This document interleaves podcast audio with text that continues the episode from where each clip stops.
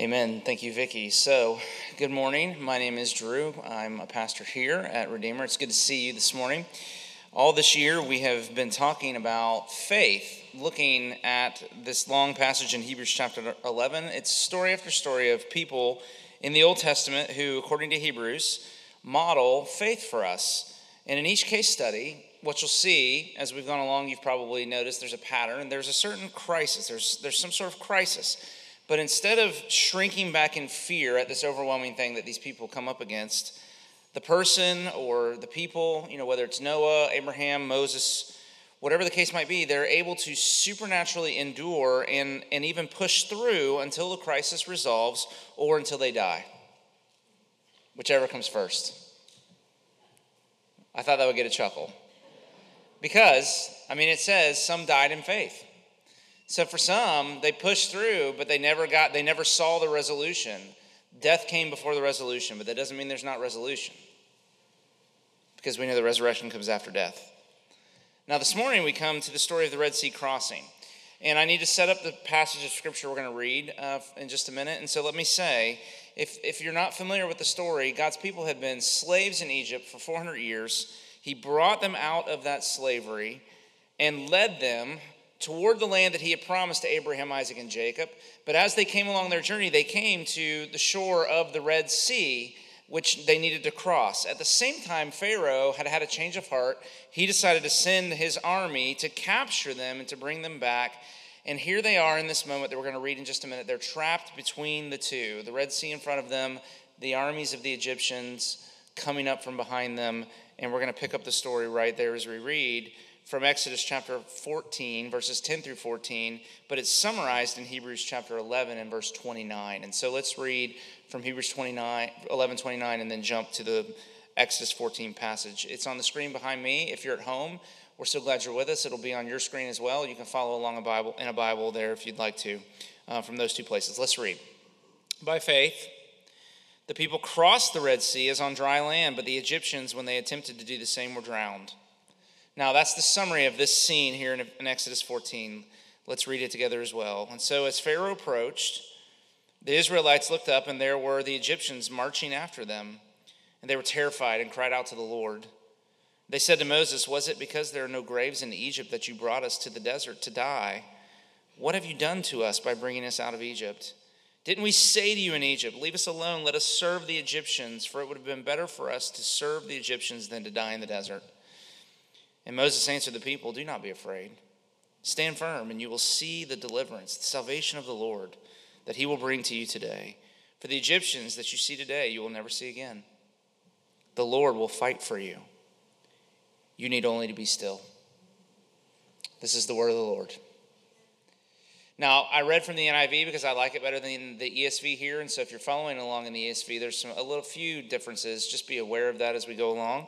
I think the NIV gets at uh, gets at the essence of what we're being told here a, a, little better than the ESV. So I know that's blasphemy in our circles, but I nevertheless, uh, we're going to go from the NIV this morning. Now, look there again. It says that uh, the Egyptian, excuse me, that the Hebrews crossed the Red Sea as on dry land. Okay, that's Hebrews 11 29. In other words, what, you know, what is the significance of that? Well, I think it's just as simple as this that what, what the writer's saying there is that it was miraculous.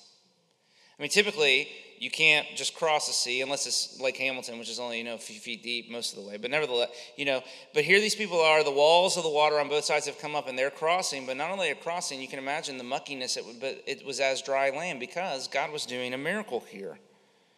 There was no other way. There was nothing that they could do in their own strength. There was nowhere for them to go. Here they are hemmed in between the sea in front of them and the armies approaching behind them and the only the only way was for god to come and supernaturally intervene to rescue them. That's the, that's the place they were stuck in. And what i want to say to you is that's true in the totality of the christian life that the day-to-day power that we need belongs to god and not to us. That's 2 corinthians chapter 4 verse 7 and so let me ask this question of you this morning when you're facing a crisis, because remember, in every case, in every case study here, what happens to these people is there's some sort of crisis. And so if you are going to be a person of the faith of these people, then you should expect that your life is going to be full of crisis too. And when it is, when you're facing a crisis, what's your first impulse? You might plan. If you're anything like me, you might Excel spreadsheet your way out of the crisis. That's my favorite thing to do. You might blame, either blame yourself or begin to blame others. You might shut down. There's lots of ways that you could respond, but I wonder do you ever strategically, on purpose, do nothing? Is it ever your first impulse when a crisis hits to just pray? Eugene Peterson defined prayer as strategic non doing. You'll see that's the title of the sermon this morning. Here's what he said, and listen to this. We'll come back to this a few times throughout our time, but this is really significant. He says, What we don't do for God is often far more critical than what we, in fact, do. God is the beginning, the center, the end of the world's life, of exist- existence itself, but we're often unaware of God's action except dimly and peripherally, especially when we're in full possession of our powers. When that's the case, it's hard not to imagine that we're at the beginning, the center, and the end of the world, or at least at the part of the world in which we're placed. He says, At these moments, when we're so full of our own, you know, sense of importance and, and, and you know, presence, he says, we need to quit what we're doing and sit down. That's what we need. And when we sit down, listen to this the dust raised by our furious activity settles. The noise generated by our building operations goes quiet, and we become aware of the real world, God's world. And it's so much larger, so much full of so much more full of energy and possibility than our ego fueled actions, so much clearer and saner than the plans that we had projected. There are moments, far more frequent than we might suppose, when doing nothing is precisely the gospel thing to do. But biblical non doing is neither sloth nor stoicism, it's a strategy. And that's where the title of the sermon came from. Faith is strategic non doing. We've been defining faith all throughout these months. Faith is strategic non doing. That's our topic. Now, if you look at this text, you'll see, uh, and if you look at the outline that I've given you, you're going to see it's a little different this morning than usual. I just want to give you the doctrine of the text. I want to tell you really what the, the theological, spiritual lesson of the text is, and then I want to apply it in two different ways, okay? The doctrine, and then two applications. And so as we come to the text this morning, I know we don't normally do this, but I'm going to ask you, would you just uh, pray with me very quickly. Father, we are not here because we're good, but because we're yours. Thank you for this word. May your spirit come now and make these dry bones live. Forgive the preacher his sins, for they are many. We would see Jesus and him only. In his name we pray. Amen. And so the doctrine. Let's talk about the doctrine of this text. What's really the lesson for our lives, okay, here? And here's how I'm going to put it to you, and you'll see it right there in your outline. And it's just this you will not know that Jesus is all you need until he's all you have. You will not know that God is all you need until he is all you have. And therefore, what the text teaches is that God is actively working in your life, just like he was here. He's working in your life to bring you to the place where he is all you have in order to teach you the lesson that he is really all you need. God orchestrates our lives towards need, towards weakness, to teach, to teach us to daily depend upon Him for everything. That's exactly how Paul put it in 1 Corinthians chapter 1. Listen to what he says. He says, We were afflicted and burdened beyond our strength. We, were, we received the sentence of death, he says. I mean, it was going really bad for them. Really bad. And of course, he's on mission. He's on his missionary journey. He's serving the Lord. He says, Look, it, affliction and burden beyond our strength, we it was like we were dying. He says, But all this was to make us rely not on ourselves, but on God who raises the dead. And so the person who's living by faith has learned to go to God not for the things they need, but to go to Him as the thing they need. Because all the other sources of strength and security have failed them, and He's all they have left. But the surprise of this story, anyway, is that in all of this working, God is behind it all. God is breaking our schemes of earthly joy, to borrow a line from a John Newton hymn. He's thwarting our plans for finding happiness apart from Him. And we see this in the Exodus 14 passage. Now let's come to the text, and, and I, you know, we're, we're, we're kind of we're entering the story in the middle of the story, right? You really should probably go back and read all of Exodus 14 to understand it in its totality, but we just didn't have time to do that this morning. But what you would see there is you would see that by this time, where we come to this scene, Israel was well out of Pharaoh's reach. It had been almost a month since they had been miraculously de- delivered and come out of Egypt. They had traveled almost 250 miles. They were making really good progress towards the promised land, away from Egypt, you know, out of the clutches of Pharaoh. Pharaoh had, had given up. They were way out there in the wilderness. And then you come to verse 1 of chapter 14, and it says that God said to them, You know what? Let's turn back. And he began to lead them in circles. And so instead of making progress straight towards the promised land, they start to wander around and circle around. And reports of their wandering made their way to Pharaoh, who, because of the reports, was emboldened to, to pursue them, which brings us to this scene. Here the people are gathered at the shore of the Red Sea. They're trapped between the sea in front of them and the armies of Pharaoh advancing behind them. There's nowhere for them to go. And what we learn is that it was all God's doing that he set the whole thing up, that he was the one that they were following, that he led them in circles. To bait Pharaoh, we're told. And it even says there in verse 4 that God, in the process, hardened Pharaoh's heart yet again and actively moved upon him so that he would go out in pursuit of the people. So, so the Lord is orchestrating this whole thing. And we're even told why. He says in verse 4, I'm going to do this to get glory and to make myself known. That's God's intent. He's saying, I'm, I'm, I'm moving all of the chess pieces around because I have one goal, and that goal is to get glory for myself and to make myself known. And even at the end of the chapter, as all of this plays out and the people are finally delivered and the, the Egyptians are drowned in the Red Sea, it says that the people then they saw the great power of the Lord. This is verse 31. They saw the great power of the Lord and they feared the Lord and they trusted him. And that was what God was after. Now, we've said that all of these stories of faith involve some sort of crisis, similar to this. And so the person finds themselves in a situation they cannot get themselves out of. But what they do when they find themselves there is they are enabled to turn to God in faith. And the lesson is expanded here to say this that when you're in a crisis, you need God to get you out, but you also have to recognize that He's the one that got you in the mess to begin with. I mean, if God is sovereign, which we believe, if all things are from Him, which is what clearly we believe the Bible teaches, then we have to admit that the crisis, whatever it might be, is not an accident, it's a providence. It's from God. He orchestrates the circumstances that require him to intervene because he wants us to know him.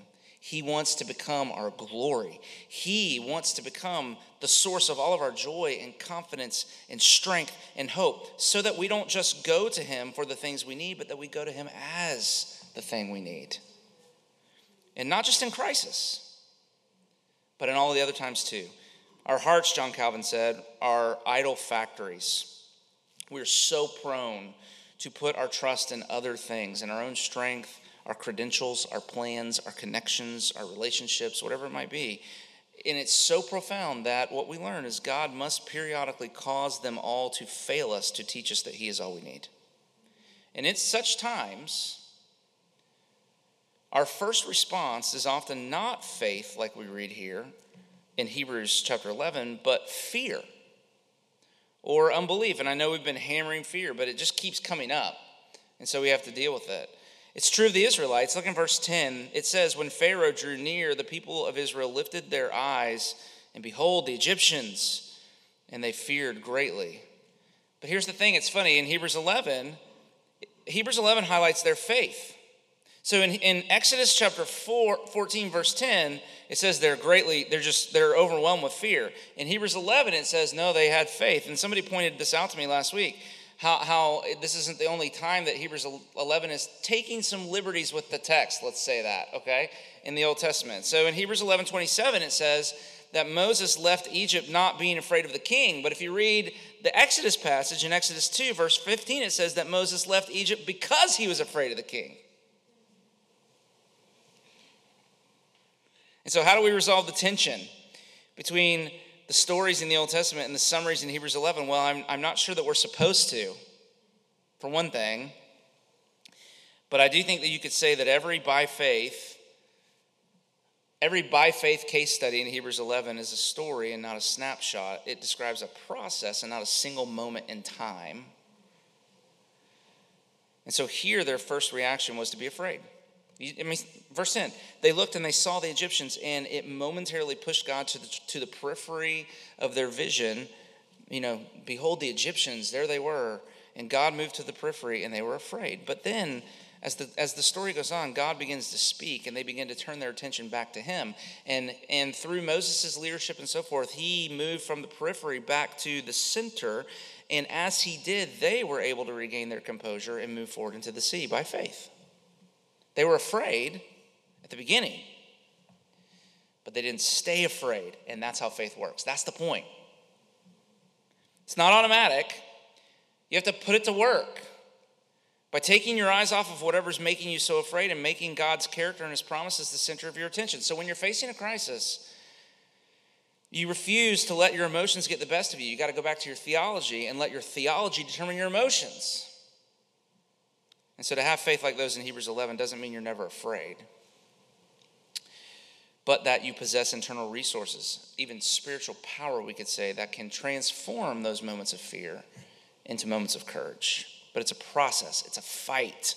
And the text here is helpful in diagnosing where you are in the process, okay?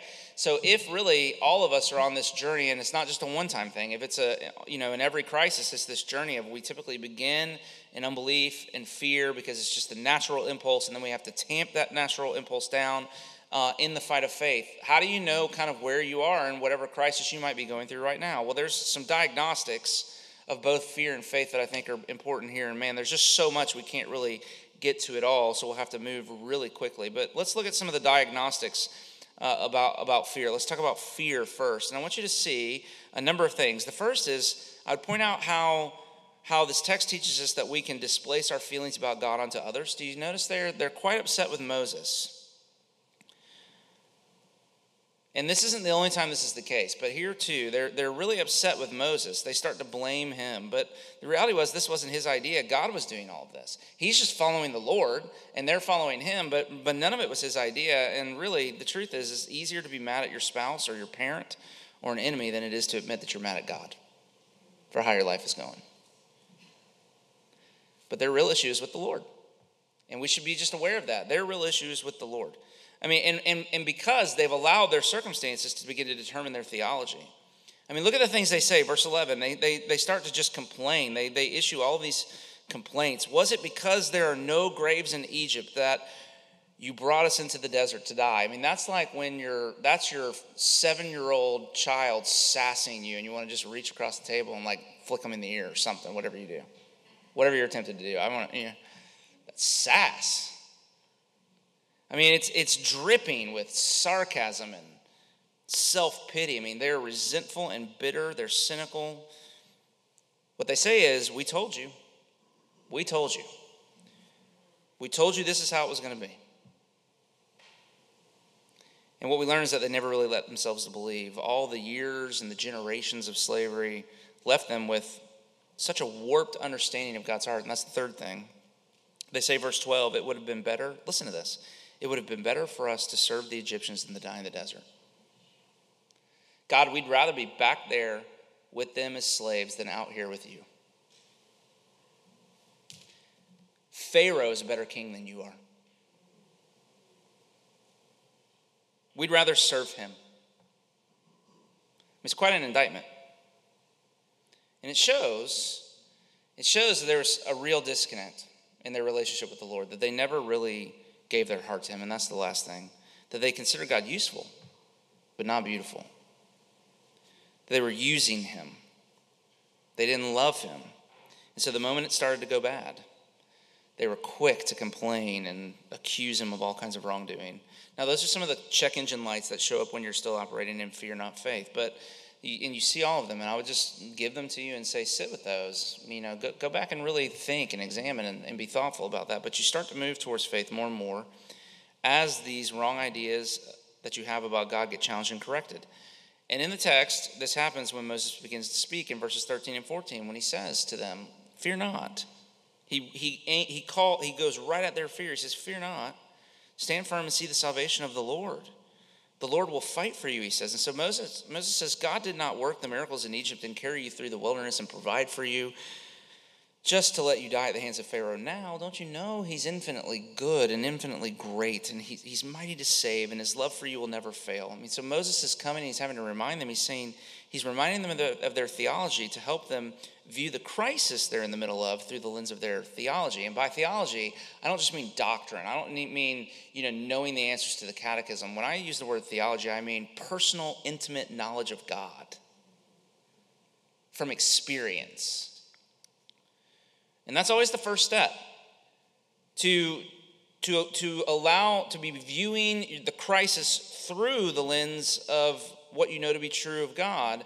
And the next step then is, is as that begins to happen, you begin to be a person who's able to trust his promises, that you can move forward relying on his power and love and not your own strengths or smarts. As Moses says, look there again, verse 13 Fear not, stand firm, for the Egyptians whom you see today, you shall never see again. That's a promise right? And in the world stage of that day, it's, it's quite a promise because Egypt was the superpower of the day. And, and God's saying, I'm going to put an end to these people right here. I'm going to do something for you that you could never do for yourself. You have to trust me. And the move towards faith means that more and more your confidence and joy and peace and hope are all coming from God's promises and not your plans.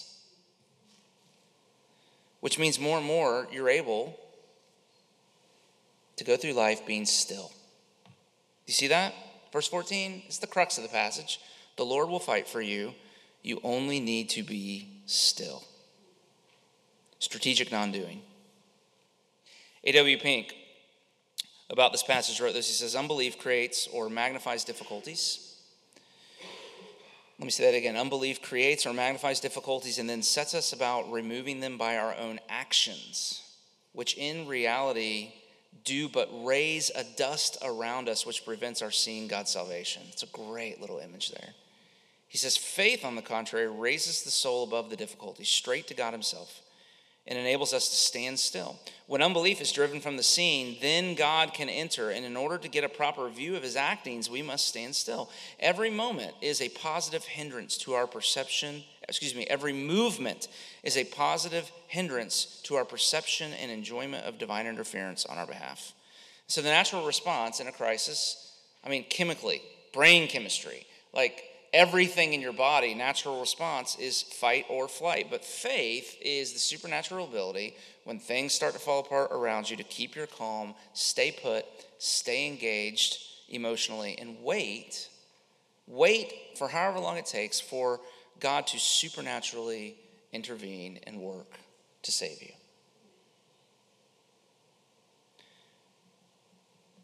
let me say again, because it's a profound thought. God is providentially, if you belong to Him, if you're one of His loved ones, He is providentially working to bring you to places where He is all you have, to teach you that He is all you need.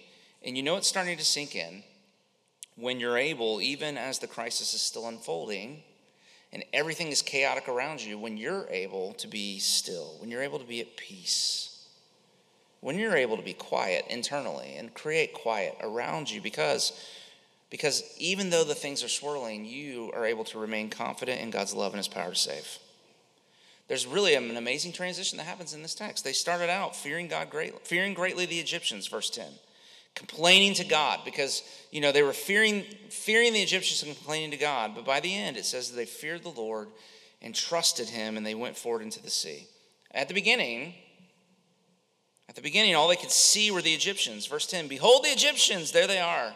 And God was peripheral to their vision. But through these events, the Lord moved from the periphery to the center, and everything else moved to the periphery. They saw salvation, they saw His great power. And that's faith, it's process. Now, I want to apply it in a couple of ways. Okay? Just for all of us in the room this morning, just a couple of ways to apply this as we think about what it means to just walk with God on a day to day basis. And the first thing I want to do is I want to say, I want to explain something. Uh, I want, well, I want you to see uh, this first application to explain the way a person first comes to faith. I want to talk about that. This, this is really a text that teaches us what it means to actually come to faith, to become a Christian. If you're not a Christian, this is how you become a Christian. The Bible says that there is a record of sin in each of our lives that condemns us, and we have all fallen short of God's glory. By that, Paul means that we have not orbited our lives around him as we should, as he is deserving. Instead, we demand that he orbit himself around our selfish desires and dreams. And God is holy and just, and therefore he must punish sin. And the just punishment for sin is death and hell. And so, in front of us is the day of judgment we will, when we will stand before God and give an account of every idle word, every deed of our lives. And behind us is the record of our sin and our selfishness that is threatening to destroy us. And what do we do? How can we be saved? Well, we listen to Moses' words. He tells us, Fear not, stand firm, and see the salvation of the Lord, which he will work for you. And that takes us right to the gospel. The good news of Christianity which is that God has come into the world himself to accomplish for us the work that we could never do all on our own. Jesus Christ, God himself, was born into all of the frailty and weakness and temptation that we also experience, but unlike us, he lived a life of perfect obedience to God. And at the end of his life, he died at God's command to pay the penalty for our sins, though he himself was innocent. And with his last breath, you know this, as he hung upon the cross, he said, It is finished. Because in his obedient life and in his sacrificial death, he has completed the work of salvation for all who are his. Jesus did everything and we do nothing. That's our gospel. He did everything and we do nothing because salvation belongs to the Lord. It's his work, not ours. No one is saved by doing. We are saved by seeing. That's it. Do you see this? Moses says, Fear not, stand firm, see the salvation of the Lord. And so a lot of people are trying to save themselves by doing. And then when that doesn't work, doing more. And when that doesn't work, more and more and so on. But you, you, your doing cannot save you. The only way to be saved is to see what God has done for you in Jesus and to rest in that work. Salvation is by seeing, not by doing. And so Martyn Lloyd-Jones, who I've really come to admire and adore, he, would, he had a, a, diagnostic, a test that he would do with people as he's talking to them about the state of their soul. He would say, he would be inquiring about their faith, and he would say, Are you a Christian? And inevitably, people would say, Well, you know, and you got to know Martyn Lloyd-Jones's personality for this to really make sense. But he would say, you know, are you, are you a Christian? And, and people would say, well, you know, I'm trying really hard. And he would say, well, then you're not a Christian. You don't know the first thing about Christianity. If that's your answer to are you a Christian is, well, you know, I'm, I'm doing my best. Well, you don't know the first thing about Christianity. Because Christianity doesn't have anything to do with your doing. In fact, to become a Christian, all you need is nothing. The only fitness you need is to feel, uh, the only fitness he requires is to feel your need of him.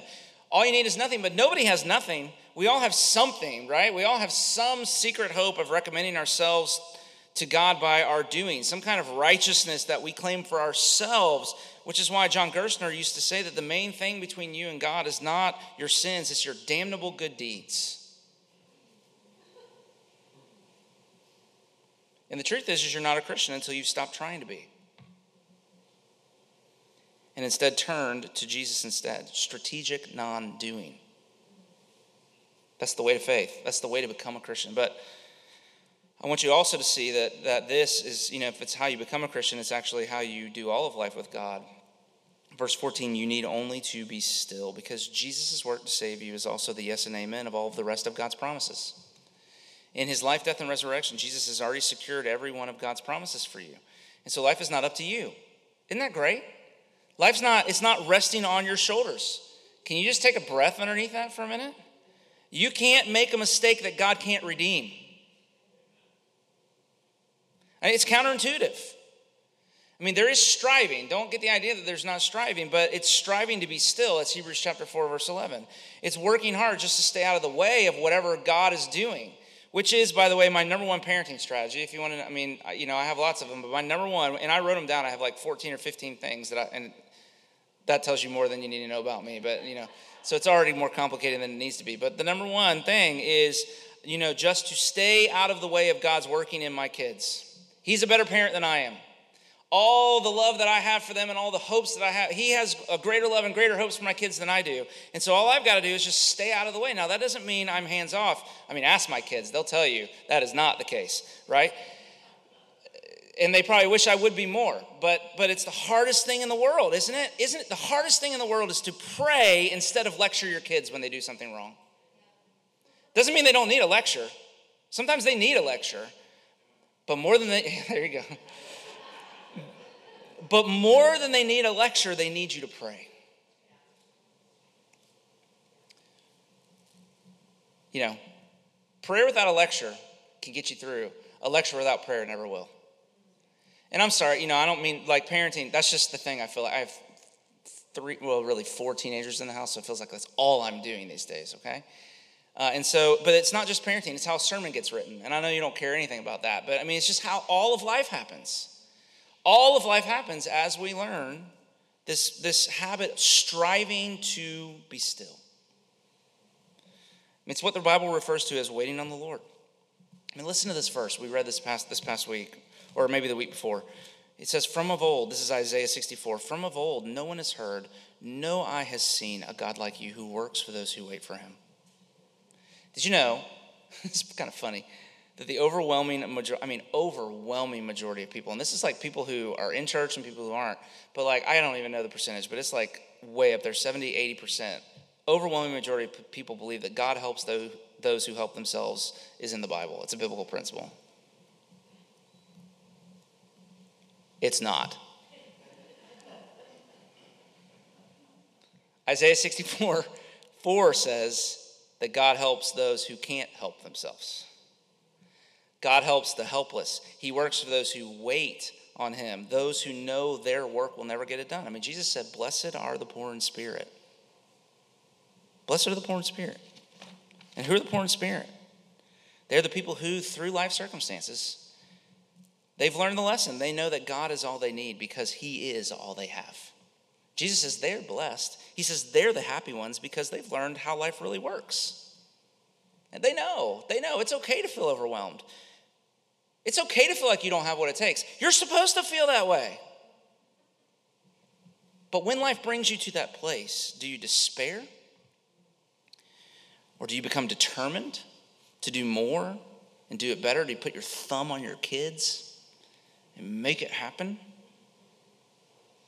Or on your life or on your work? Or are you able to keep your resolve and keep going because He's your glory, because you've seen His great power, because you know Him personally, and everything else is peripheral. Right? But the verse we read, be still and know that I'm God. That's a life strategy. Be still and know that I'm God. What crisis are you going through? Be still and know that He is the Lord. Now, I quoted A.W. Pink earlier, but I didn't mention it, and I want to now. And in light of Psalm 46:10, he said, you get still when you know God. You know, be still and know that I'm the Lord. You get still when you know Him, but you also have to get still in order to know Him. He uses a vivid analogy. He says, All of our worrying, all of our scurrying around, all it does is kick up a dust cloud that actually obscures reality to us. Because it just, it just kind of encases us in our little world of our own doing. And it's not until we stop and get still that the dust can begin to settle and we can actually see what's really happening. We can actually see beyond our little world to the real world, to, what, to all that God is doing. And so, be still and know that I am God could be translated, be still to know that I'm God. So, be still, not just because you believe, but be still in order to believe. Now, listen again to Eugene Peterson. I want to just quote him again. He says, When we sit down, he used the same analogy. I wonder if, if, if he wasn't reading A.W. Pink too. He said, When we sit down, the dust raised by our furious activities settles, the noise generated by our building operations goes quiet, and we become aware of the real world, God's world. And it's so much larger, so much more full of energy and possibility than our ego fueled actions, so much clearer and saner than the plans that we had projected. And so he concludes there are moments far more frequent than we might suppose when doing nothing is precisely the gospel thing to do strategic non doing. Heed the advice of the hymn writer, calling us to faith maybe for the first time or to renewing our faith when he says, Weary, working, burden one, wherefore toil you so? Cease your doing, all was done long, long ago, till to Jesus' work you cling by a simple faith. Doing is a deadly thing. Doing ends in death. So cast your deadly doing down, down at Jesus' feet, and stand in Him, in Him alone, gloriously complete. Would you pray with me? So, Heavenly Father, truly there is no God like you who works for those who wait for you. And we confess that it's hard to believe that what you want most from us is not our effort, but our need, because we wrongly assume that you are as stern and exacting with us as we are with ourselves and with others. And so we confess that we have been wrong about you and we turn from our tepid thoughts about your heart for us, and we also turn from our striving. We take the advice of the hymn writer here to lay our deadly doing down. I mean, why are we so busy in the first place? I think it must be because we like to imagine that the world is on our shoulders. It helps us feel more in control of things, but it's a delusion. And so, quiet our hearts, we pray, in, this, in these moments. Make us lie down in green pastures settle the dust that has been kicked up by all our doing and give us eyes of faith to see your salvation. Jesus, you have completed all of the work necessary. We confess that. And for some of us, it might be the first time we have to say, you know, I've been trying to do this all on my own, but Jesus, you're the one. You're the one who's completed all the work that is necessary, not only to save, but also to secure the Father's yes to every promise. So turn our gaze towards you in this moment. Holy Spirit, help us to enter into this moment and then to go from here into this next week, waiting, praying, worshiping, which is why we end the service uh, with a song as a response. What is the response to the reality that all the doing that must be done has been done by you to seeing the salvation of the Lord? It's what what in, in Exodus 14 goes into Exodus 15, and in Exodus 15 the people sing. Because that's all because that's all you can do. There's nothing left to do. All they can do is sing in response. And so help us to enter into this moment as we sing now. But before we do just in the quiet of this moment settle your heart. Just sit in the moment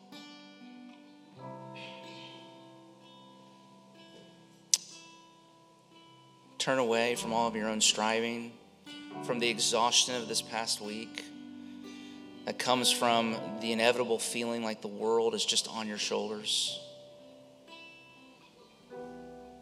And ask Him to take you by the hand and to lead you to still waters and to quiet your soul and make you lie down in green pastures. It's the movement of faith. And so, Father, now turn our faith into worship because you're worthy of it. We pray in Jesus' name. Amen. Amen. And so, if you're having to wait upon the Lord, I just want to acknowledge I, I know how hard that is. It just takes an incredible amount of energy and stick to itiveness. And so that's why this benediction is so important because here again is the promise that um, the way you find the strength to continue to wait is through the promise that He works for those who wait. And so if you're waiting, that means He's working. You just don't see the outcome. You don't see the end result of all of that yet. And so continue to wait. He will continue to work. That's what these words mean. So go with these words on your heart. May the Lord bless you and keep you. May the Lord make his face to shine upon you and be gracious to you. May the Lord turn his face towards you and give you peace both now and forevermore. Amen. God bless you. Go in his peace.